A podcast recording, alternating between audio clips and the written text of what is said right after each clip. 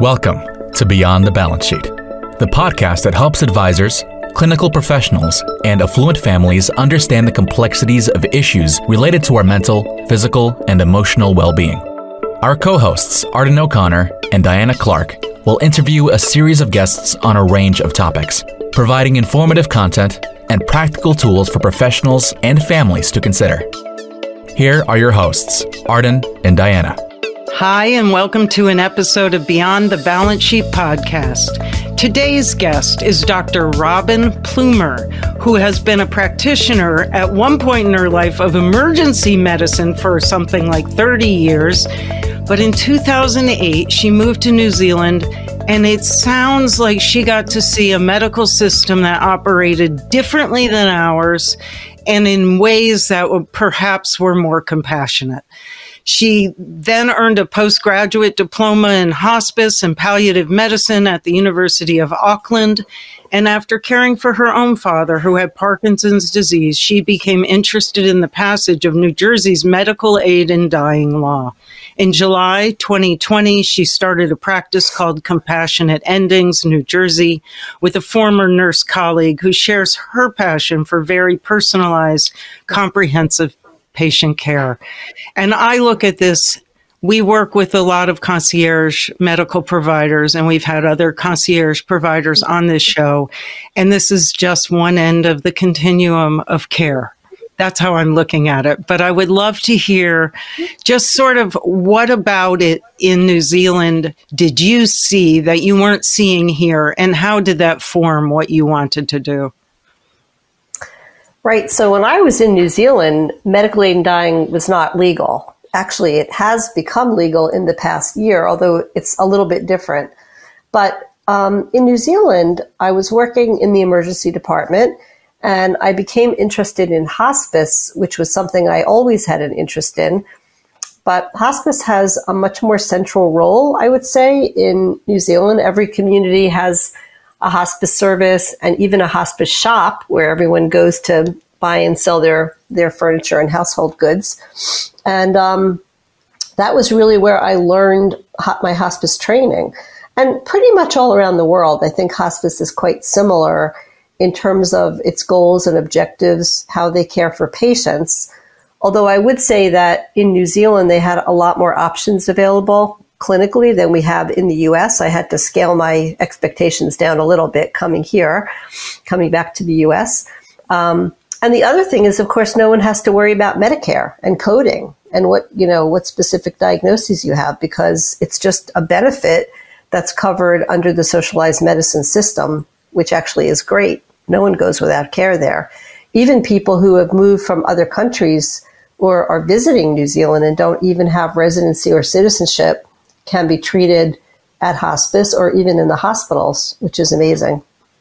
That is amazing given yeah. our mm-hmm. current system. So, yes. what is, yeah. let's talk about medically assisted or medical aid in dying. Yes. What does that actually yeah. mean, and how did that evolve around the United States? Right. So the, the term we use now is medical aid in dying. And other places it's been called things like death with dignity, physician assisted suicide, physician assisted dying. But the current term that we like to use is medical aid in dying. Well, it goes back to Kevorkian, I guess in the 19, I think that was 80s or 90s, but he was kind of outside the system. And so, um, following that, about 24 years ago, Oregon passed the first medical aid in dying law. They were the first ones in the country. And it took quite a number of years until other states started to jump on the bandwagon, I think maybe about seven years ago. And now we have 11 states that participate uh, in medical aid in dying. And I think the biggest question I get asked is how is medical aid in dying different from suicide? That's usually the biggest question. So and, that's a great question. Mm-hmm. I, let's pretend I posed it. Mm-hmm. Okay. Okay. so lots and lots of ethicists have looked at and debated this question. And what most of us in the medical aid and dying community feel is that the difference is that suicide is a term that's assigned to people who have the choice to go on living, but decide that they want to die. So by that I mean they don't have a terminal illness. Um, often, not always, it's people with mental health issues, right? And or people who have long-term chronic conditions, but they're not considered terminal. Um, so in the case where someone makes the decision to die, but they have the option to keep living, we kind of call that suicide. What's different in medical aid in dying is that these are people who have a terminal illness. One of the requirements for aid in dying is you have to have a terminal illness with a prognosis of less, of less than six months, which goes along with how you get into most hospices to have that same criteria, although it's a little bit more stringent, I'd say, for medical aid in dying. Um, so when you have that diagnosis, then you and you also have to be able to make mentally capable to make this decision. You have the option in states that offer it to ask for medical aid in dying. Now, most of the states, the 11 states, have a pretty similar um, protocol that people have to go through to qualify uh, in terms of having a prescribing or attending doctor and a second consulting doctor. And uh, Hawaii is the only state that requires mental health evaluation. In the other states, it's left up to the prescribing or or consulting doctor whether they feel that that's required. But the bottom line is that up until the day that you decide to self ingest the medication, the patient has to be able to say, I know what this is, I'm doing this thoughtfully, and this is what I want to do. So they really have um, ownership of that decision. And that's really key. It does, because course, what you are people. talking about is aid. Yeah. Then they have to. Do they aid. have to be yes. aid? Mm-hmm. Do the, yes. You're not administering mm-hmm. medication in that situation. Is that right? You so are correct. Pro- correct. Yes, I am providing it. And of course, there's a lot of question about this. By the way, Canada has a medical aid in dying. And in Canada, people have the option of having a medical practitioner come and administer the medicine intravenously. So does New Zealand now, by the way.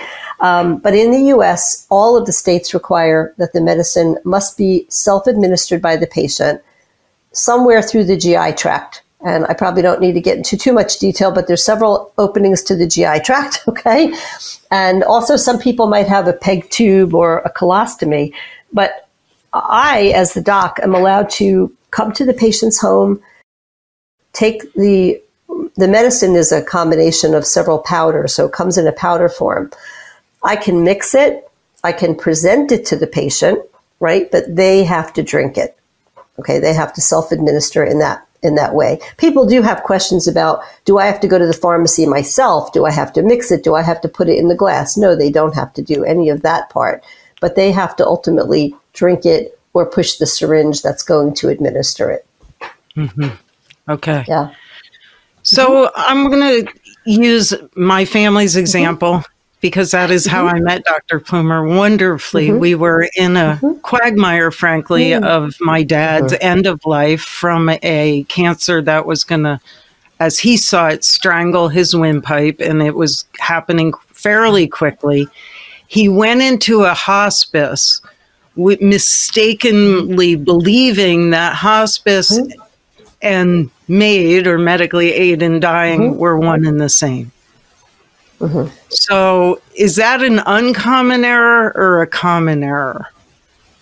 Yeah, hospices have a complicated relationship with medical aid and dying. Um, you know, I was out of the country when the New Jersey law passed, so I can't really take credit for helping to pass the law. And it was kind of a surprise to me when I came back and found out that New Jersey, a happy surprise to find that they had passed the law. And when I first learned about it, the hospice I was working for at the time had a little uh, educational presentation, and they said, Here's this law, here's how it works. And then the parting line was, and none of our doctors are allowed to participate. And I thought, well, that's interesting. So who's going to do it? So about six months later, I left that hospice and I thought, well, let me investigate for myself who's doing it. And I tried all the ways an intelligent person would try. I Googled and I called and I could hardly find any doctors who were doing, who were participating in the law. So that was what kind of set me up with the idea that maybe I should figure out a way to do it. And getting together with my, you know, um, friend and nurse colleague, um, Elizabeth, we sat down and tried to figure out how could we do this in a really ethical way that would allow us to have a lot of patient contact, would be very personal, and also really we're providing a service that the hospices don't want to do. Now, we work with the hospices because we we really interface a lot generally with the nurses and the social workers. Um, but we provide the part of the service that they don't want to do. They don't want anything to do with writing the prescription, being there the day of, any of that. So we kind of provide that aspect of it. But we are really holistic. And, you know, in the best case scenario, and again, your dad unfortunately was, um, he, I only knew him for a few days because he found me too late, sadly. And that's not uncommon. But if someone is, is with me through the process of qualifying, that's a minimum of 16 days from the time I meet them and take their first request until they can get the medicine. And that's a pretty long time. And so we work really hard with the hospice team to try to provide like the best palliative care. So often we're working with them to improve the pain medicine regimen or whatever other symptoms need to be managed. And you know, I think when you ask people about medically dying, people who don't know, they assume that people might choose this option because they don't want to be in terrific pain, right? They want good pain management. But in actuality, hardly anybody picks medical aid in dying because they can't get good pain management. Hospice is really, really good at providing pain management. The reason people usually choose it is that they don't want to be dependent on their family and they don't want to fade away and become not the person that they wish to be till the end of their lives. It's a it is a lack of or a, a fear of loss of dignity. That's the main proponent, I think, of choosing medical aid in dying. And that We've was true for learned, my father. Yes. Right. Yes. Right. And we've also learned there's a really particular personality type that chooses this. It's not for everyone. Who is it? Right? Who is it? Yeah. What do you see? Personality. What are the, yeah. What yeah. are the characteristics? The personality type is people who are fiercely independent. That's the main thing. And also very resolute in their thinking. So we rarely get people who waver in their hmm. decision. Although I will say that it can be complicated sometimes if they don't have supportive families or people who understand what they're mm-hmm. doing. But as far as the individuals, they are fiercely independent. They are not the people who want to die you know, in bed, comatose for a long time, having anybody, everybody else take care of their bodily functions. That is not what they want. Um, in fact, I had one lady who had heart failure, and the day that the box came in the mail from hospice with incontinence supplies, that was the day she called me. She said, "I am not going there." mm-hmm. So, yeah. Mm-hmm. So it's a, it's it, it is a dignity thing, and you know, I don't mean to be overly romantic about it, but obviously I've seen a lot of terrible deaths in the emergency room. I've seen a lot of sudden deaths where families are totally blindsided by it and people who are dying in a hospital setting without people that they love nearby. That's awful. And, you know, if you ask people when they're well, what would a good death look like? And of course, good death is a weird phrase, right? But most people will say, well, the first thing they say is, I want to die in my sleep. I just don't want to wake up. That's what most people say. But beyond that, what they say is, well, I want to be in my own home. I don't want to be in a hospital. I want the people I love to be around me. I don't want to be in pain. I don't mm-hmm. want people sticking needles in me. And I want the chance to say goodbye. And in fact, that is what you get with medical aid in dying. And it's kind of amazing to have people be cognizant and able to say goodbye to all the people they love. They're surrounded by whomever they love. I'm sorry, I'm not going to make you cry, am I? And, no, uh, not, not a crier. And then, no, and then they literally, and then they they watch the person they love drink the solution and fall asleep. That's it. They fall asleep, and it's so gentle and it's so peaceful. And then there's that period of time when they're hmm. sleeping which we think people can still hear. So we always encourage family members to either speak with them, play their favorite music. We had one lady who her family showed a slideshow, which was amazing of, you know, all the things she had done, beautiful playlists that the patient has made up on their own. And you have to believe, because we can't really ask them, right, what happens. But they just sort of just float deeper and deeper and deeper, surrounded by love, because for sure they feel that. They absolutely feel that the people that they love are around them. And, you know, sometimes when I meet people and I say, it's going to be 16 days till you can get the medicine, first thing is, oh my God, I can't wait 16 days. That's so mm-hmm. long. But, you know, that is really precious time for them. Not only does it give them a chance to put, you know, financial affairs in order, but it gives them the time to see everybody who's important to them and say those things, right? Thank you. I mm-hmm. love you. I'm sorry. Everyone gets to have that closure.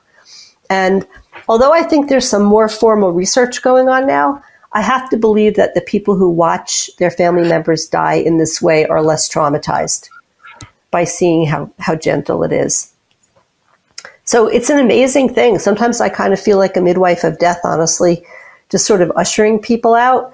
And, you know, my role is to be there and make sure that there's no emergencies that happen, right? To make sure everything's good and to reassure the families right? I was going to say, I think yeah. only part of your job, Dr. Yeah. Plumer, is to aid mm-hmm. the mm-hmm. patient.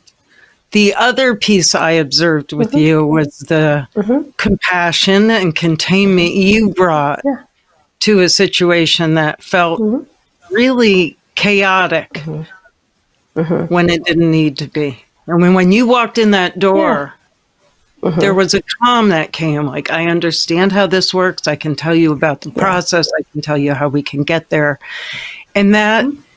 that is an enormous comfort because it then allows the family, in my experience, to actually do the goodbye. Right. And you know, technically, the way the law is written in all of the US states is that you don't have to have a medical professional present. And I personally think that's terrifying could you imagine that you hand this medicine to a family and you're expecting them to mix it and they have to present it to the family member? They would be so, I think, they would be so anxious about that part of it that they can't really be fully emotionally present. So mm-hmm. I feel like my role is to take care of the technical stuff. And yeah, I'm there, but I kind of take a little step back, right? I want them to be the ones around the patient. Depends on the family how much how much interaction they want me to have. But again, I'm mm. kind of standing a little bit in the background and I'm there to be that calming force. And it's an incredibly sacred time. I mean, it's an incredible honor to be present with people at that time. I mean, I just can't even tell you. I mean, emotionally, it does obviously take a toll on, on us as well. Whatever, whenever I attend a medical aid in dying death, I'm just zonk for the rest of the day because there's just so much emotional energy that goes into it. But it's also just unspeakably beautiful in many ways. How many people support this movement in Medic? Is it the majority of our country supports this process, or are we still a minority? Do you know? Well, who who knows, right? So again, eleven states currently have passed the law. Now, this year there were um, laws in the or they were attempting to pass laws in Massachusetts, New York, and Connecticut, which you would think would be states that would want to pass that law. None of them passed. Is that right? Which is sad. None of them passed. Right. So on the East Coast, you've got Maine, Vermont, New Jersey, and Washington, D.C. I think Delaware would like to pass a law too. Um, you know, we are a little bit worried about the political, um, you know, situation in the country. I hope that it's not going to get erased, but who knows? We're trying to keep a low, a low profile, right? Right. And look, even now, it's hard. It's very hard for people to find me. It know, was even if they're pretty connected. Mm-hmm. We had many graduate degrees among mm-hmm. us, and live in New Jersey, and it was yeah. a, a hunt. Yes, no, it is, it is. It is difficult, and of course, our situation is we don't want to be all that overt about it. It's not like we're going to have a billboard, you know, on, on 95 advertising our services. So people really kind of have to find out either through a hospice or through, you know, other doctors who have dealt with us before. It's still a little bit underground, even though it is completely legal. Yeah.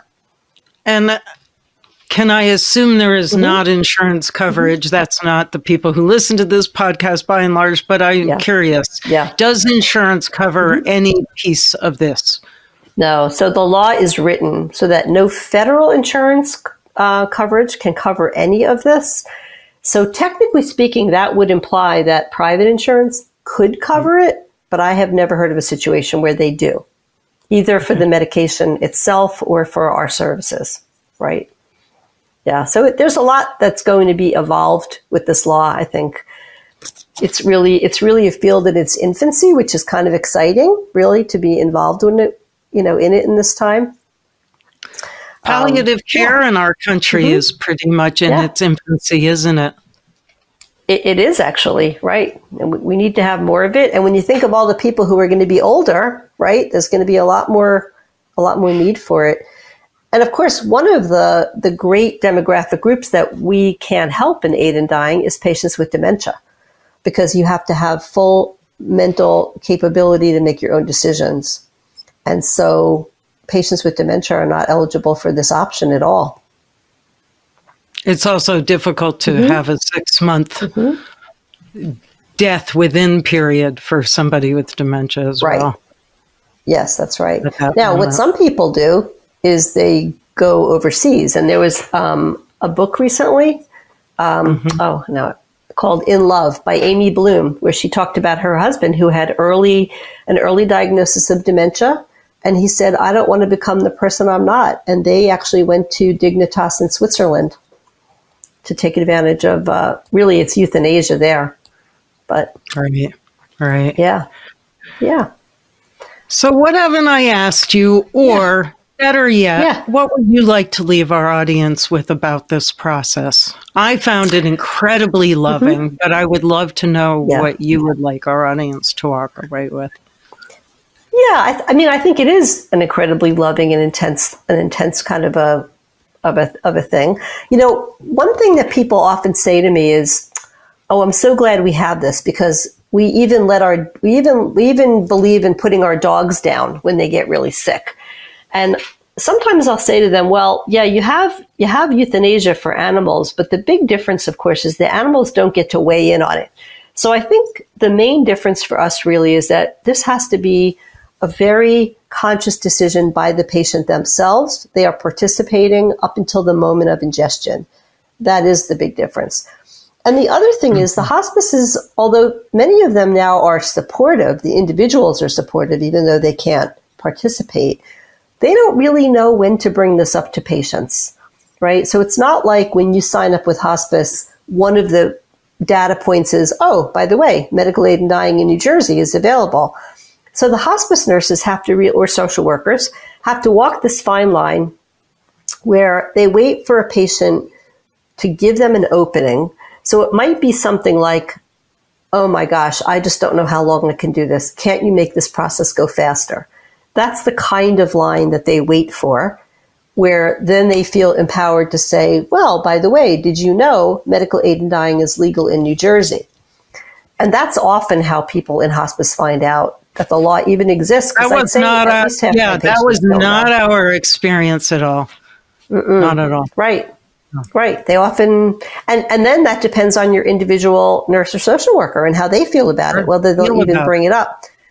So in California, which is a little bit ahead of us, they now have part of their law is that every hospice has to have a statement on their website about whether they support or don't support aid in dying. So that at least brings it to the forefront, I think, where people might look at that and say, oh, what's aid in dying? What is that? Am I eligible?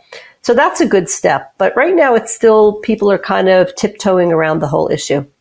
It's an underground right. movement still. Yes. Yeah. It is. Yeah. Yeah. And I guess the other thing I would say that's interesting to me is, um, you know, I think if you look back at the 70s and 80s when childbirth was so medicalized, and then you had women, really kind of of my generation, who wanted to like take that back, right?